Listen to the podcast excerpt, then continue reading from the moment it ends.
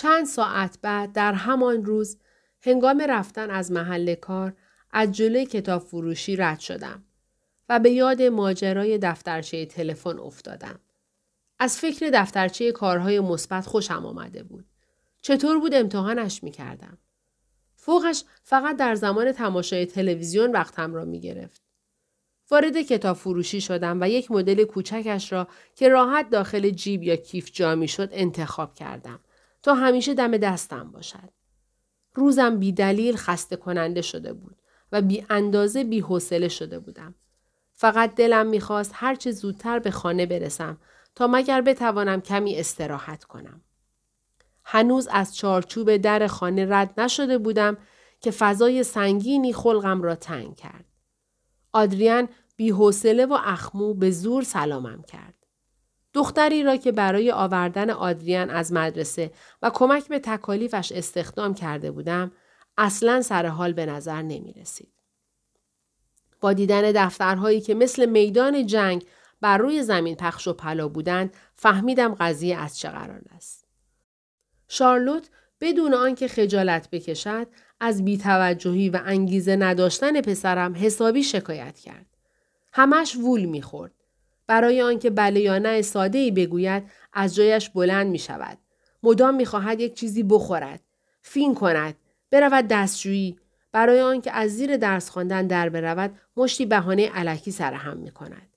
حرفهایش را با پلک زدنهای عصبانی و حرکتهای ملامتبار ادا می کرد. در حالی که از روی خستگی از صحنه پیش رویم آه می کشیدم بابت گزارش شفافش تشکر کردم. یک رو بعد درجه صبرم ده شماره هم پایین تر آمده بود. آدریان گرفتار در منطق یک دندگیش تقصیر را گردن شارلوت میانداخت. شارلوت خوب کار نمی کرد و البته آدریان هم او را خیلی دوست نداشت. وقتی دید که دلایلش قانع کننده نیست راهبردش را تغییر داد و سعی کرد از حربه ناامیدی و سرخوردگی استفاده کند. همه اینها تقصیر معلمش بود که خیلی تکلیف می گفت. دیدم که کاسه صبر پسر کوچولیم لبریز شده. ولی در آن وقت صبر من هم تمام شده بود و به جز تنبیه چیز دیگری به ذهنم نرسید. آن هم با محروم کردنش از تبلت. به اتاقش فرار کرد و از روی ناامیدی در را محکم پشت سرش بست. من هم باید گنجینه های تخیل و دیپلماسیم را به کار می تا آرامش سازم و کاری کنم که برگردد و تکالیفش را انجام دهد.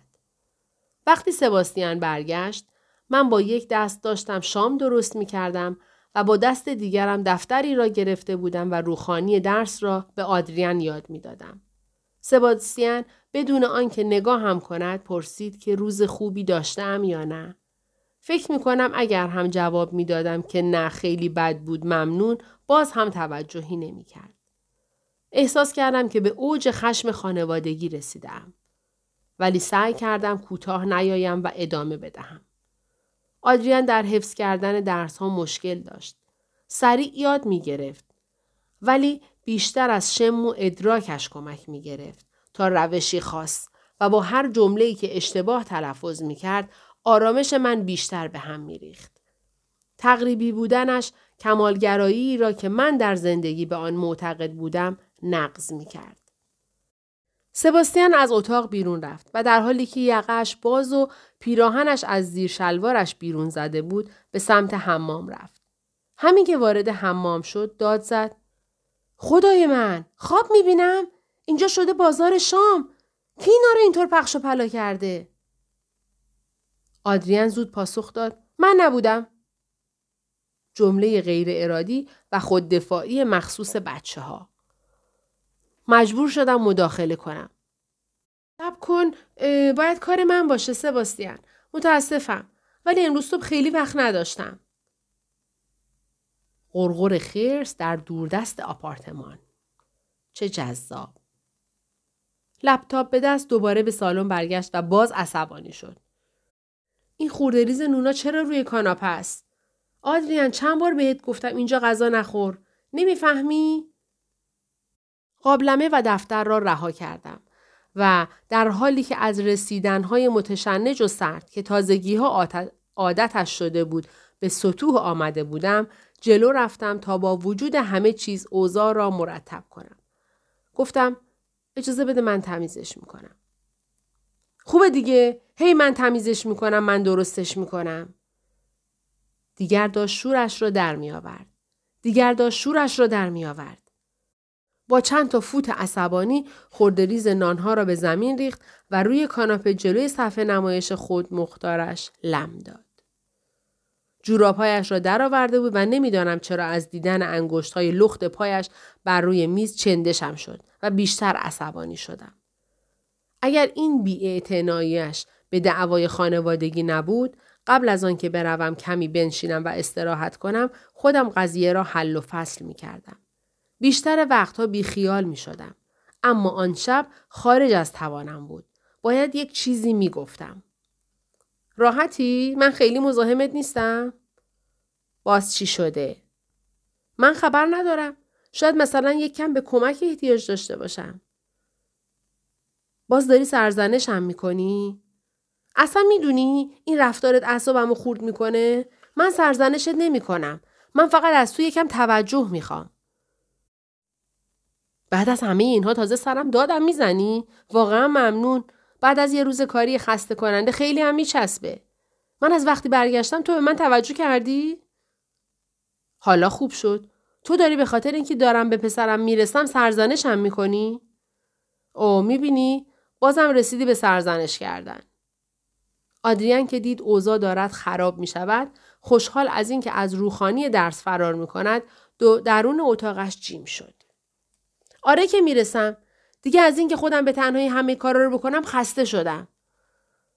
می‌بینم همون بحران کوچولوی همیشگی. چی؟ بحران کوچولوی همیشگی؟ تو از سر کارت راحت برمیگردی به کارات می‌رسی با دوستای جونجونی مجازیت خوشو بش می‌کنی؟